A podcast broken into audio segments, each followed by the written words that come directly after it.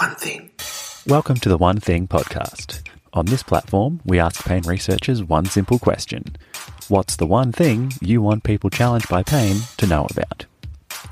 Today's episode features Professor Lorimer Moseley from the University of South Australia. One thing. So, Lorimer, what's the one thing that you want people who are challenged by pain to know about? One thing. That's a very limiting question, isn't it? Uh, I would like people challenged by pain to know that that there is genuine hope uh, being revealed by scientific discovery, uh, and uh, that it's a. I don't know if this will be at all valuable, actually, to to think that it's an exciting time for a pain scientist to be in the pain field because the field is actually moving again, uh, and it and it feels like there's a lot of opportunity. So the the one thing that that uh, I would love people to know is that there is hope, and the reason I think there is hope is that uh, we have uh, we have seen the field shift a great deal in what's considered the best treatments, uh, and we've seen glimpses of outstanding outcomes for people challenged for years, decades with persistent pain. And those outcomes seem to be associated with uh, exploiting the resources that this individual has. So the person in pain is actually challenged, who's actually challenged by pain, has those resources inside them. And the reason that I, I see great hope in this uh, is uh, that we are now on a journey of working out well how do we how do we find those things and empower people and embolden people to uh, find them themselves, train them, and take a journey that, that's actually moving towards recovery. Uh, and the reason I think that's really exciting is that for much of the time I've been in the pain science space, which is 30 years, uh, there's been either pain management, live with it, deal with it, it's not going to change sort of approach, uh, or treat an injury, and we now know actually often, nearly all the time, an injury is not the problem. So there is great hope that we've shifted our focus towards uh, a new journey. Can you expand a little bit on the resources that people have inside them? So it sounds like it's an active process, but what are those things that give you hope? Yeah, well, I guess we're we're on the front edge of that journey to work out what exactly are those things. Uh, when we look at the things that characterize people that make this uh, that make this shift and, and, take on a different journey and do well, we're trying to work out what's what's different about them and what's different about what they uh, did and how they engaged with different approaches and things like that.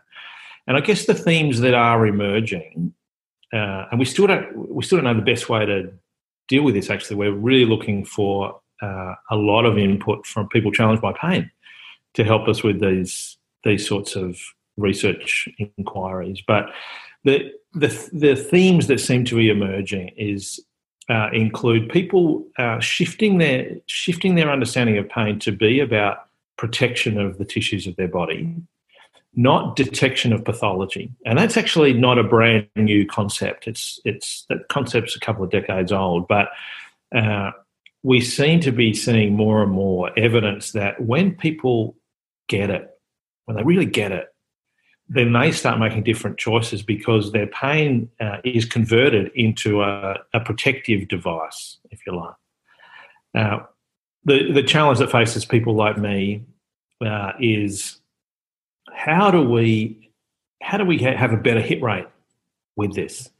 How do we get a better impact uh, it's not just about delivering knowledge or content or something. I mean, the experts really in this field are the people challenged by pain. Uh, we have a set of skills of scientific inquiry that uh, we can utilize, but we really rely on that information from the, the true experts. Uh, and I feel like I've been learning so much about how to optimize the, the likelihood of getting a hit, getting a uh, a really compelling conviction uh, within the person challenged by pain that their system is changeable. Uh, we we have a phrase called bioplastic. You know, all their systems we know are adaptable, Uh, we just got to work out how we can thread that line of working with a way overprotective pain system, uh, but also working with a highly adaptable, highly clever system. Uh, and you know what? What the key is, I, I, don't know what the key is, but I, I certainly feel like we are doing our side of that way better than we were two years ago. Uh, and actually, some discoveries in my group and other groups really brought home the reality to me.